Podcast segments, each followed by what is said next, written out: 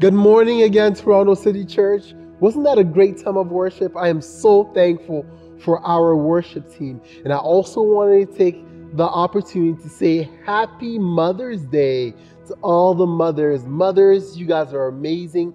Thank you so much for all that you do. Happy Mother's Day to my wife and my mom, if you're watching. Bonne fête des mères, je t'aime, maman.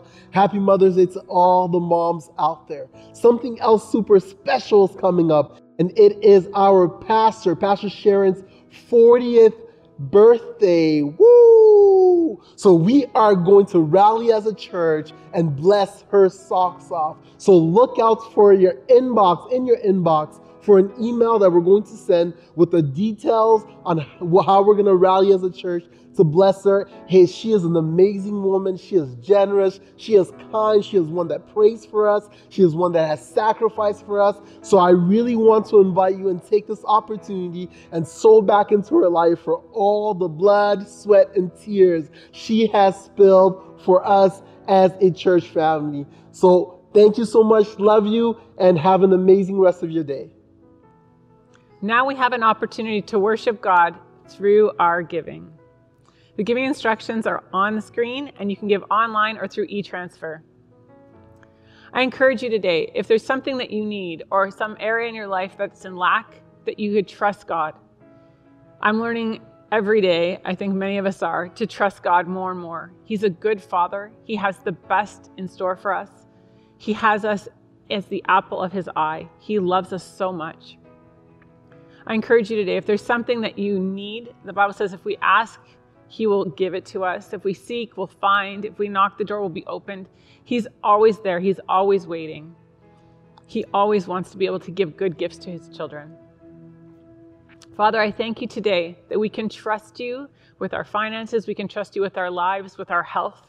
Father, I bless You. I thank You that You're a good Father, that You always want to have everything in order for us because we're Your children and You care for us so much.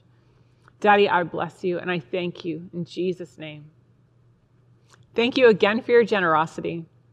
Now let's turn our attention to the Word and what God has to say to our hearts today. Good morning, Toronto City Church. It is a fantastic morning for several different reasons this morning. One being that it is Mother's Day. So I just want to shout out to all the moms. You know where you're at. You know, you're at home. We're in lockdown. I want to shout out to you this morning and say Happy Mother's Day. Happy Mother's Day to my mom, who is amazing. She's wonderful. She has been the best thing in my life, even in these last couple of years. It's just been tremendous. My mother-in-law, I want to shout out to my mother-in-law, in whom I share a similar name, not a similar name, the same name. I want to shout out Happy Mother's Day to you as well. So wherever you are, I want to pray for you mothers as we get started this morning, that you would experience the power of God, you experience the presence of Jesus, the proximity of the Holy Spirit, that today would be a fantastic day for you. So Father, right now, I just pray for every mom that is watching this. Father, I pray for those that have that have children, those that have babies in the womb, those that have lost babies. Father, those that are looking forward to mothering or are spiritual mothers. Father, today I pray for them. And God, I pray that they would experience the power of Your Holy Spirit. Father, I pray that we would experience Your proximity today. God, I pray today would be a day of rest and a day of encounter. So Father, I thank You for all the moms at Toronto City Church, and we bless them today in Jesus' name. Amen. And you know what? If I could have done it, I would have rolled up at your house, you know, with a bouquet of flowers, chocolates, a mug that says you're the best mom ever, whatever the case may be. I would have done that. Obviously, we're in lockdown, so hopefully somebody has sent you something. Somebody has called you. I don't know. Hopefully you got a Happy Mother's Day from one of your children. So I'm going to get started. Historically, on Mother's Day, I have a fancy card that one of my children has written and whatnot. But because we are homeschooling, there was no fancy card. Although, you know, I think I will be getting one by the end of the day. But I do want to start out with a little bit of I call it random Mother's Day trivia.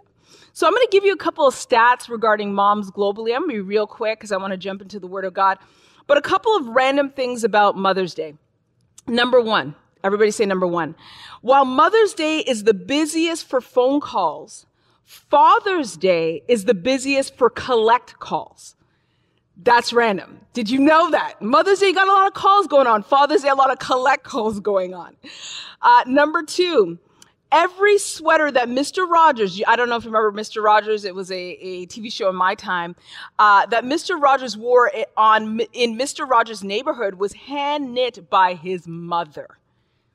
Once again, mothers are powerful, right? Number three, perfume is one of the most popular gifts on Mother's Day. What perfume do you wear? Because it's probably coming your way today. Hopefully, maybe in the mail. I'm not quite sure. I think there was a discount going on at the Bay, though. For those of you who have not bought your mother's gift yet, you can go ahead and see if you can get speedy delivery. Number four, 1/3 of all births worldwide are performed without a skilled professional. 1/3.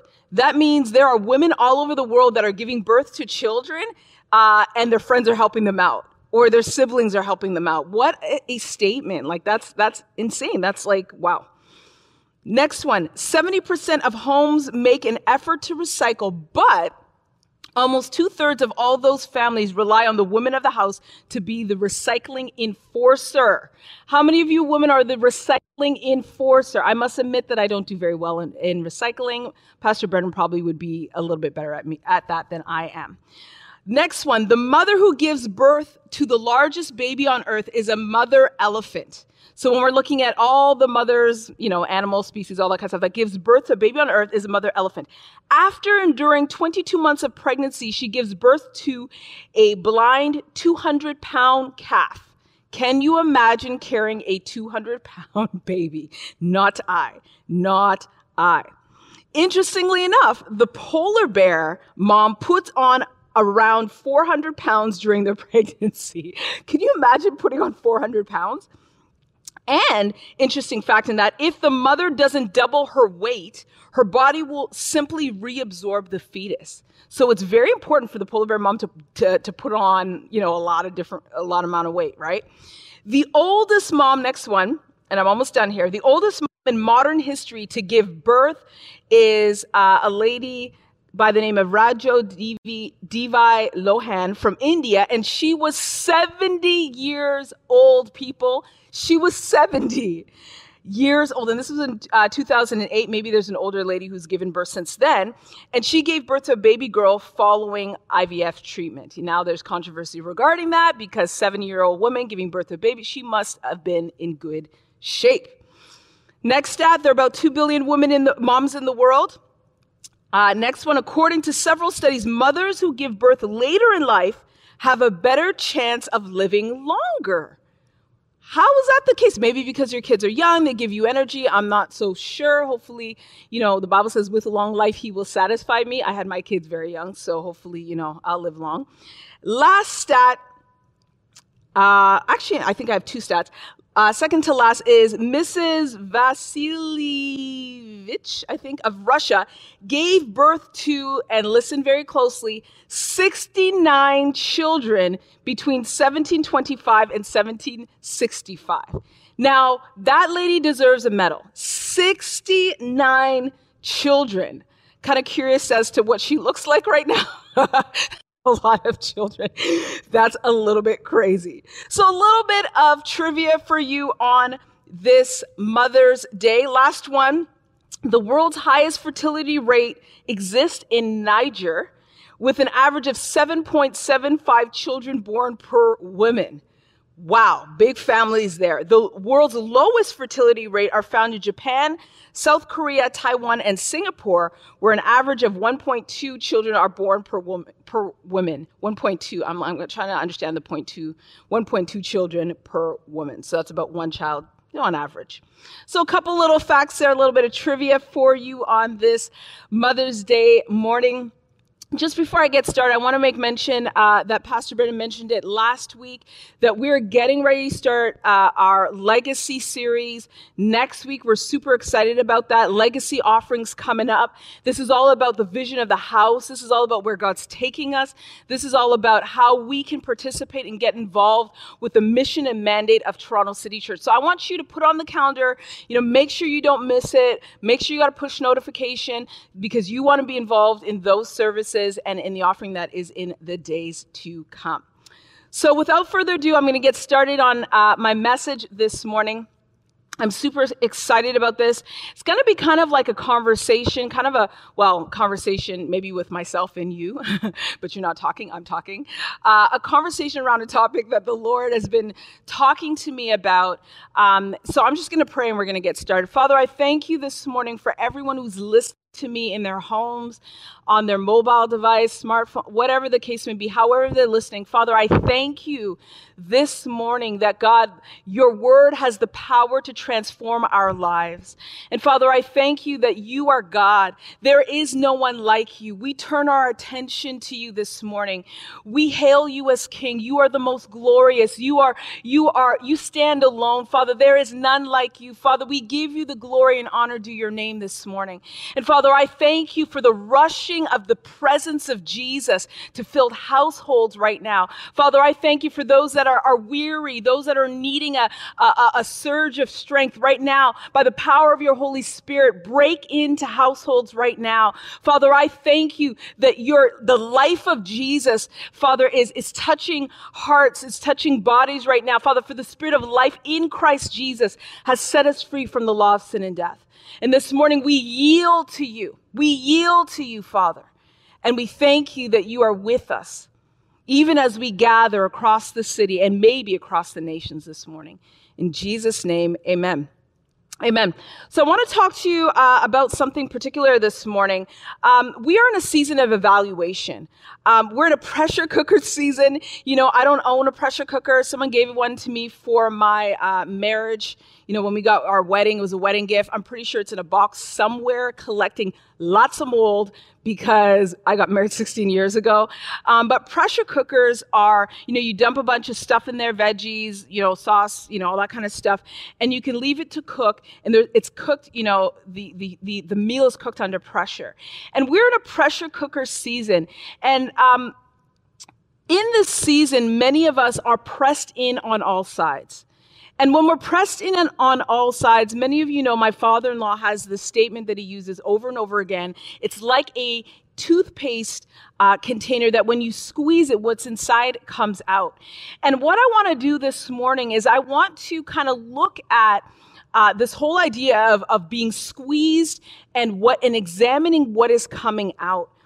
Because I believe that's a revealer of the foundation as to what the foundation of your life is anchored on, what your belief system is about, you know, what really is going on inside of you in this pressure cooker time. You know, different people are running to different things, but where are you? Where are you in this season? What's going on with you? So here's the topic for this morning. It is this simple word called perspective. Perspective. Perspective means this. This is your definition of perspective. It simply is this, your point of view. It is the lens to which you see the world through, and it determines how you view others, how you view yourself, and everyone else around you. So once again, perspective is your point of view. It's your vantage point. It's how you view the world. It's how you the lens to which you look through. You know, it determines how you see yourself. Once again, that lens, how you see yourself, how you see others and everyone else around you. I'm a glasses wearing person. I wear contacts. Most of you may not know that. You may catch me here and there wearing glasses. And you know what? If I do not have my glasses on, I can't see very well. Like legit. My prescription, I won't even name the numbers. Some of you have no idea what it means. For me, the numbers are drastic. I'm believing for complete and total, 20/20 vision.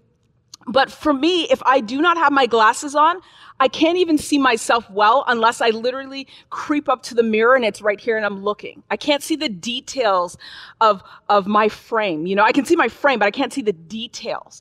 You know, I can't see far. I can see near, I can't see far. I think that means I'm nearsighted. I think. Don't quote me on that.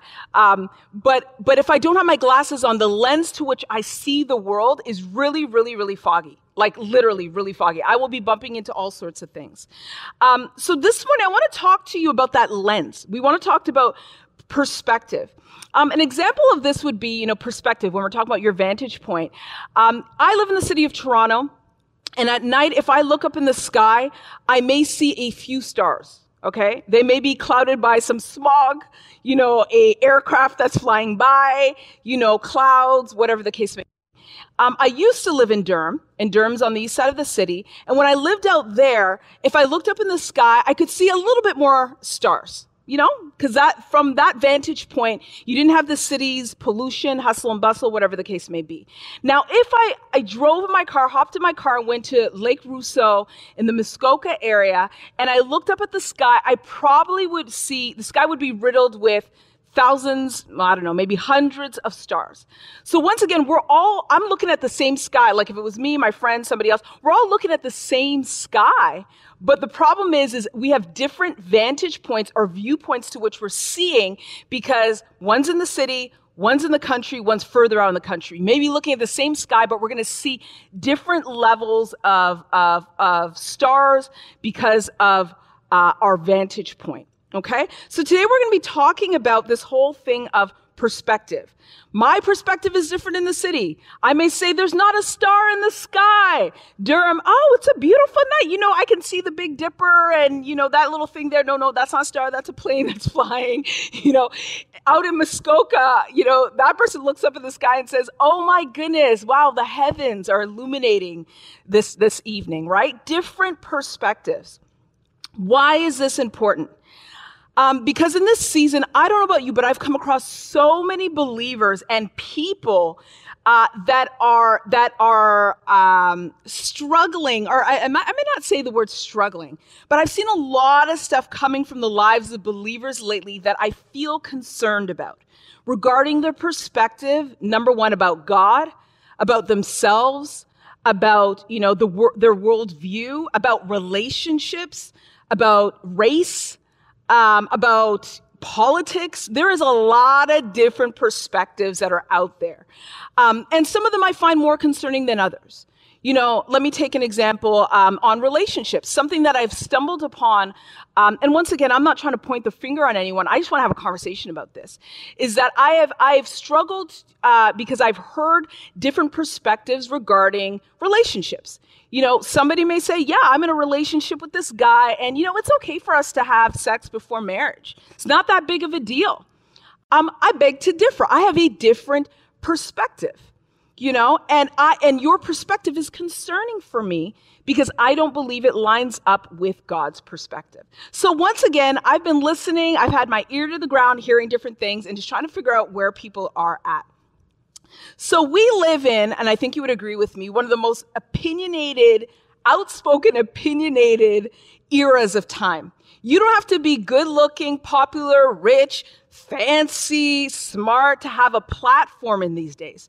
You can be just the other guy, you know, you can be the guy living down the street, you know, that, you know, don't do very much for your life. You know, you could be whoever you are at this point in time, in this era, you can have your own platform because of social media. So a lot of people are, and once again, I'm not trying to say that you're not entitled to your own opinion or vantage or perspective about a thing, but I am saying that in this time and era, most of the opinions and a lot of different opinions are hitting a platform called social media that is enabling people to voice different things. So you're getting a lot of things that are flying around. So your friend that you never knew was a supporter of whatever, homes for cats, you know? You never knew that they were an avid supporter of homes for cats. Now you do, because they've posted this thing on social media, whether you agree or disagree, you know, if that cat should be wearing jackets and in the streets or whatever, right? Like, we live in this era where everyone is sharing their ideas. So, and once again, that's okay. You're entitled to your own opinion. That is free will. That is free speech. You're entitled to your own opinion. But as a believer, big B-U-T, as a believer, you got to make sure that your opinions line up with God's perspective. Once again, what is perspective? His point of view, right? His point of how he sees the world, how he sees you, how he sees others. And this is important because that will challenge how you relate to one another. That will challenge how you relate to the government, how you relate to your spouse, your children, how you think about the issues of race, the issues of abortion, whatever the case may be, all right? So we want to talk about this because I believe that we've got to allow the Lord to do some work in our hearts regarding perspectives in this season. According to John Maxwell's leadership team, everybody knows John Maxwell, leadership guru, here are a couple things about perspectives. Number one, perspectives come from our perceptions, okay? Our perceptions. And once again, our perceptions of our reality control our perspective. So our perspective comes from our perceptions. What are perceptions?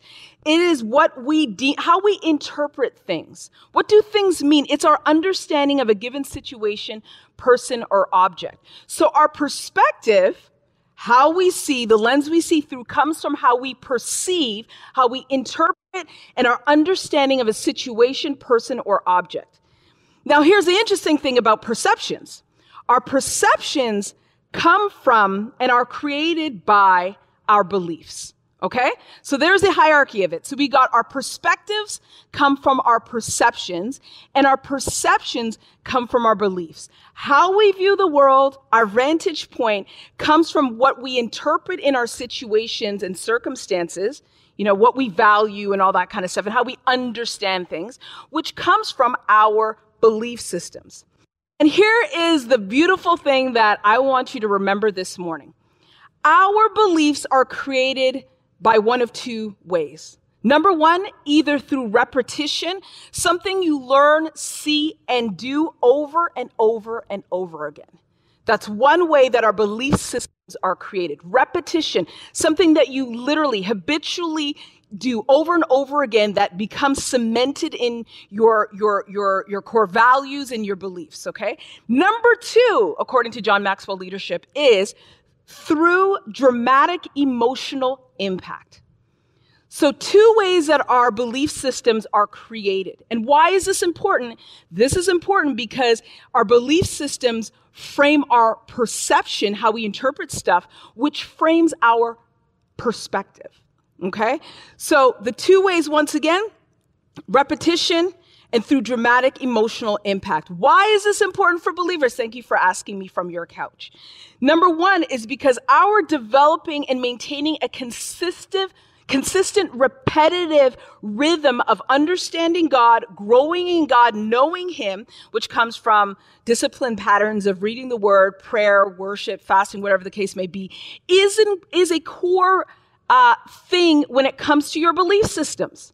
So if you have perspectives, and if you hear people with perspectives that, you know, they profess to be a believer, but their perspectives are a little bit wonky and it's not kind of biblical or whatever, there may be that they have not created and not developed a rhythm of repetition at the basis of their belief system so that how they perceive things is godly, and their perspective is godly. Because here's the thing, your belief systems, that's the core of who you are. That will direct how you evaluate a situation and then how you actually, the lens that you see your life through. And we've got to allow God to shift our belief system. So here's the other thing. The other way John Maxwell leadership said that our belief systems are created is through dramatic emotional impact. Now let's take that in the life of the believer. That is encounters with God that dramatically change you. So two things that create a core foundation for our belief systems that affect the way we see and interpret our world, that affect the lens to which our vantage point is for the life of the believer, dramatic encounters with God and repetition and developing systems of learning, leaning on God, knowing who He is. Why is this important? This is important because so many believers, myself included in different seasons, don't do very well at those two things. So when we get out there and we're like, oh yeah, I'm a believer, I love Jesus and stuff like this, but then I'm hearing things coming out of your mouth that are not from God's vantage point. Or I'm seeing it and I'm saying, but that's not scripture, that's not Bible. Or better yet, you don't have a strong voice of clarity to challenge a situation or circumstance or to implement the kingdom of God because your perspectives are a little bit skewed. because your perception and the way you interpret life is also skewed, and because your belief systems are on a shaky ground. Now, this whole area of encounters with God that dramatically change you, one of the things that the Lord told me was that one of the areas that the enemies come like literally slamming believers in right now in this season because of not having the corporate worship setting is this area of worship being a primary place of encounter. So when we come together and we worship God together, there's transactions that go on in your heart with God where your life is dramatically changed. So if you're sitting at home and you're trying to grow in God, you're trying to fight off what you're feeling, you know, the fear, the do I take a vaccine? Do I not take a vaccine? You know, what's happening? All this kinds of stuff. If you're at home and your heart is restless, I would encourage you to turn your eyes upon Jesus. You know, worship him, not just read the word, worship him, set your affections towards him, because that's the place of encounter. That's the place where we're changed forever. That's the place where your heart, something happens supernaturally.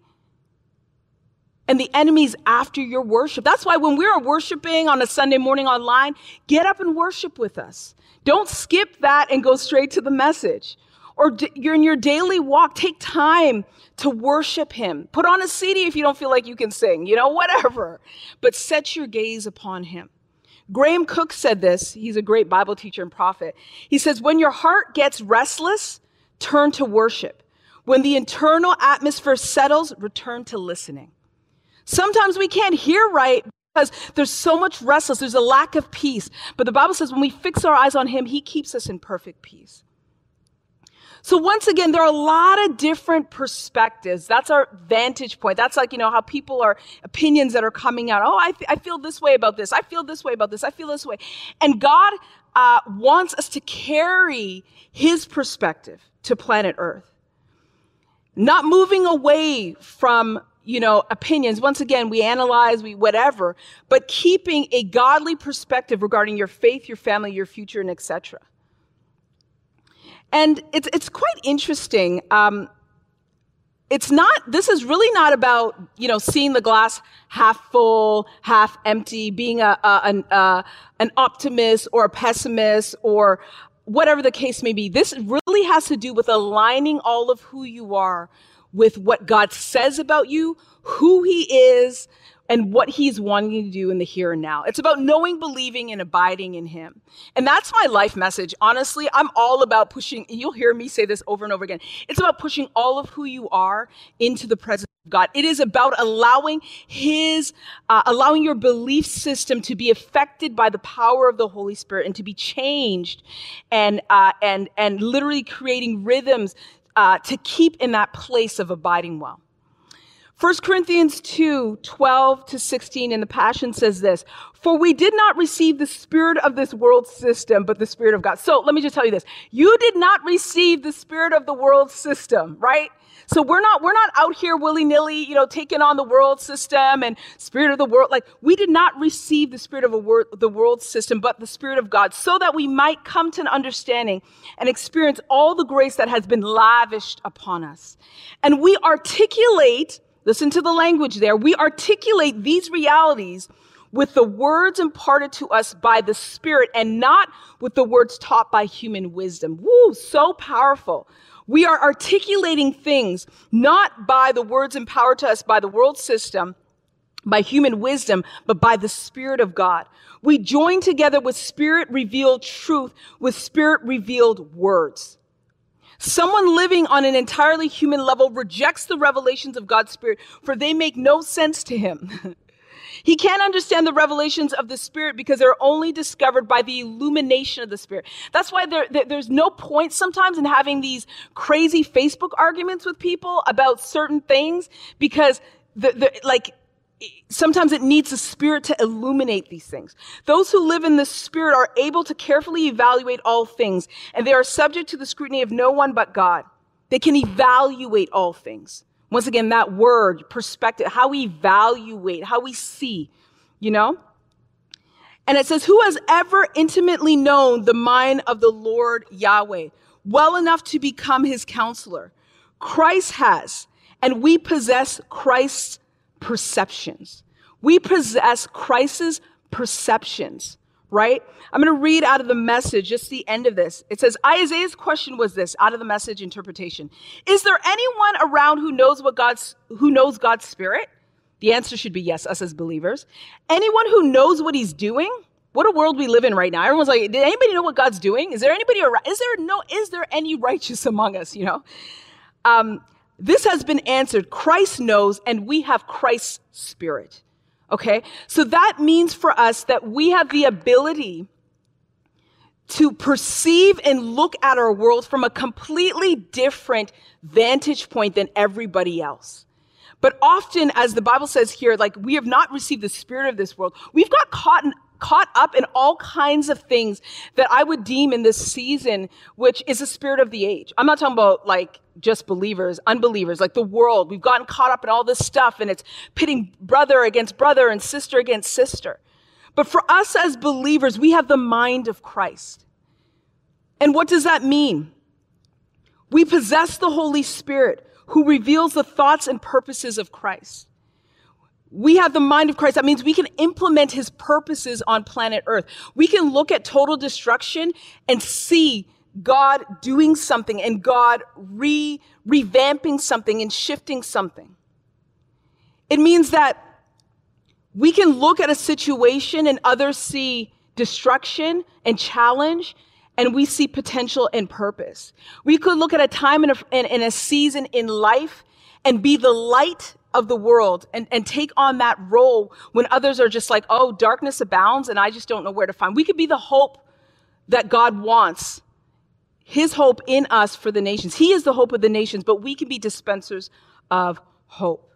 And this is huge, once again, when it comes to perspective. What's your perspective?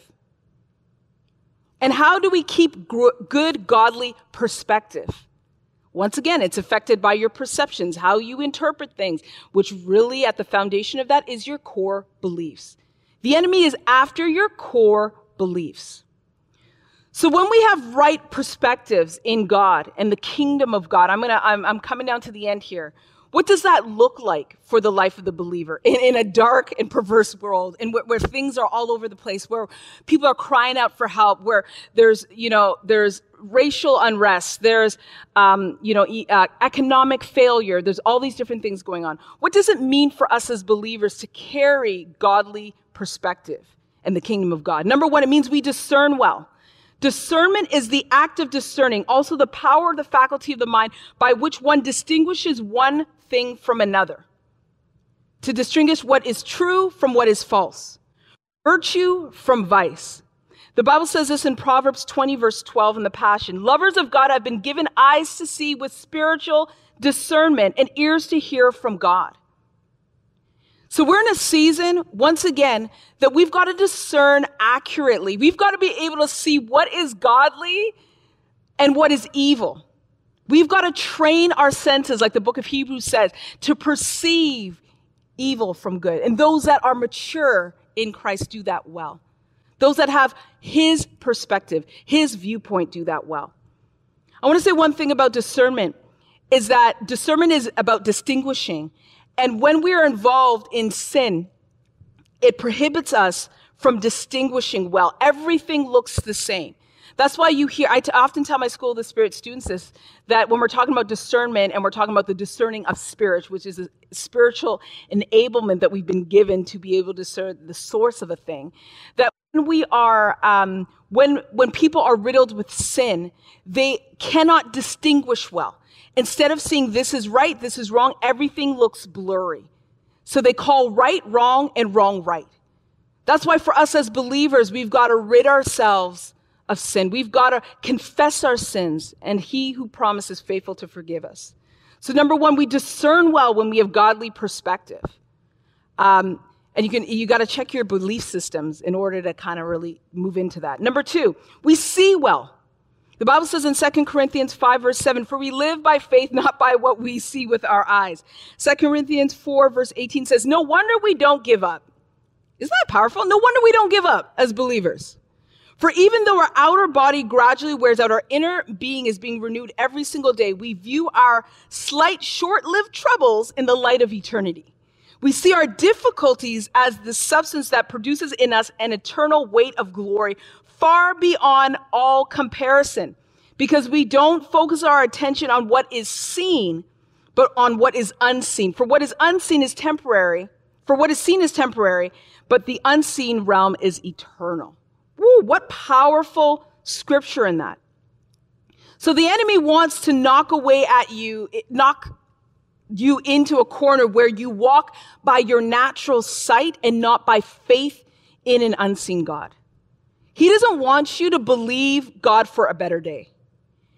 And it's interesting, this whole thing of sight is that sight, when you don't have clear vision, or let's say for myself, I wear contacts. If one of them falls out, what is affected with one clear eye, one not clear eye, is my depth perception. And depth perception is reduced when there's a loss of visual contrast. It takes two healthy eyes to focus on something and to see the image projected in a healthy way.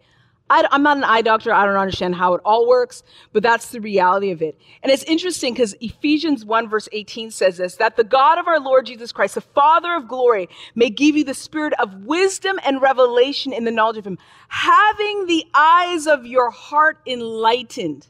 We're talking about the eyes of our heart. One translation says the imagination enlightened, that you may know what is the hope to which he has called you. We got to be able to see well. We got to be able to see beyond what we see in our natural eyes and evaluate that well and have good perspective about what God is seeing in a circumstance, right?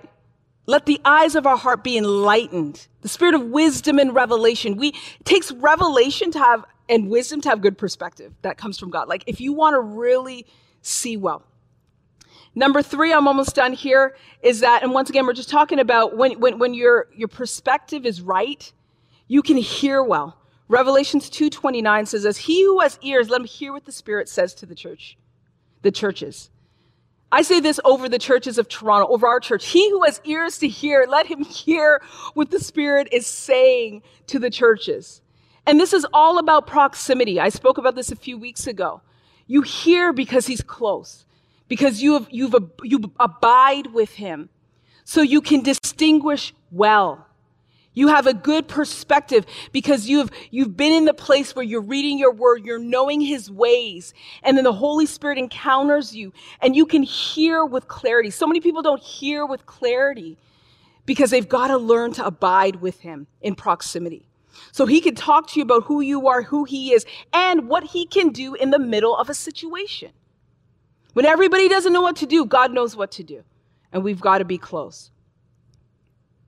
So if you don't hear well in this season, or your perspective is a little bit off, and it's more about your personal opinion and, you know, what you feel like is going to happen, all that kind of stuff, then what I would say is go back to that place of repetition and encounter with Jesus. Okay? And I'm almost done here. One last point. But I had a moment with the Lord the other day, and I was about to do something. I was about to lead in something, teach on something. And I said, God, what is it that you want me to be aware of right now? Because right now, I am aware of the fear that I feel from my vantage point. I'm aware of, you know, the ability to totally botch this thing, you know, all these different things. What is it that you want me to hear right now? You know what the Spirit of God said to me? He said, I want you to know how close I am. I want you to know and hear my voice in close proximity. And I was like, it totally revolutionized my life and world in that moment. And it was interesting because later I had gotten a call from a prophet friend of mine who told me, he said, you know what, the Lord says to you right now that he is so close. What powerful encounters, right? That shift how we then approach a current situation.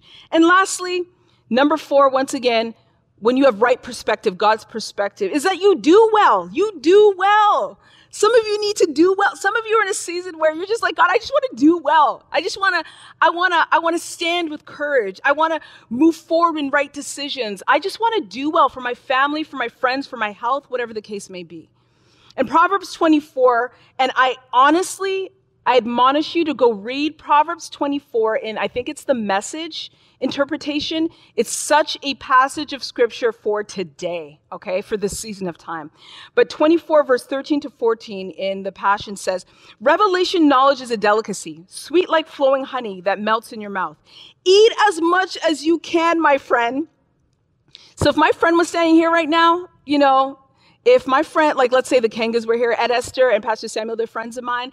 If I was standing next to them, you know, and this passage was being read over them, I would say to them, like, let's say I was reading this to them as I was, like, you know, giving them whatever advice. I'd say, eat as much revelation you can, my friend. Revelation knowledge. Get it. Eat it.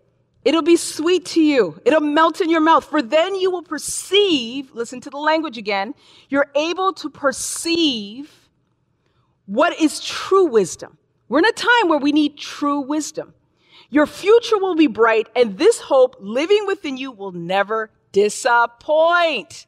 So once again, as I close, you will do well because your perspective about who God is, your interpretation of situations will always include a bigger God. He is able, because your core belief knows that he's a man of his word, that will produce a hope in you.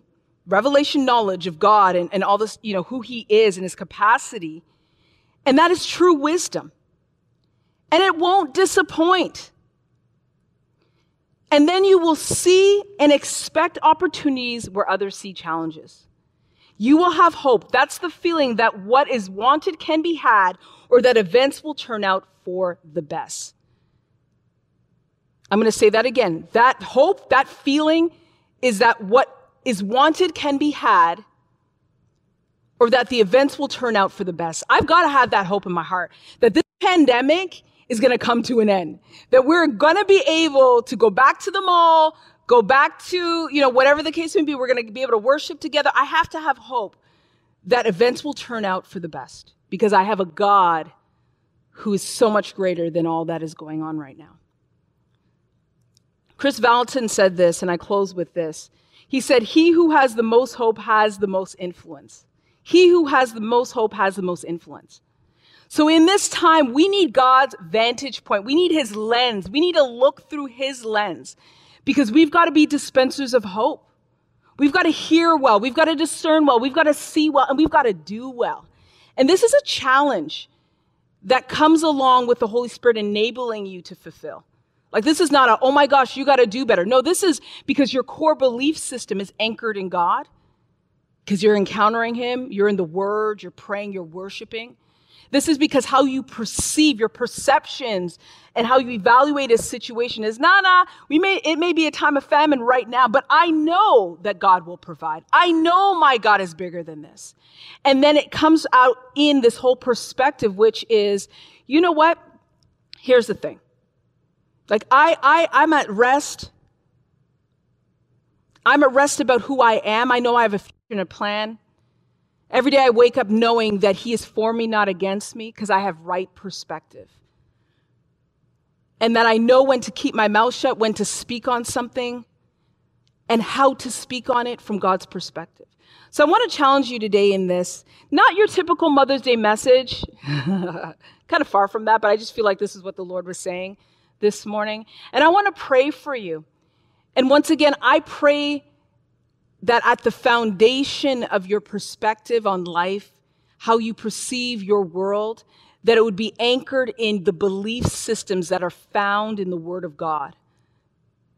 That you would know your God and you would be strong in this season and do great exploits. So Father, right now, I pray for everyone that's listening.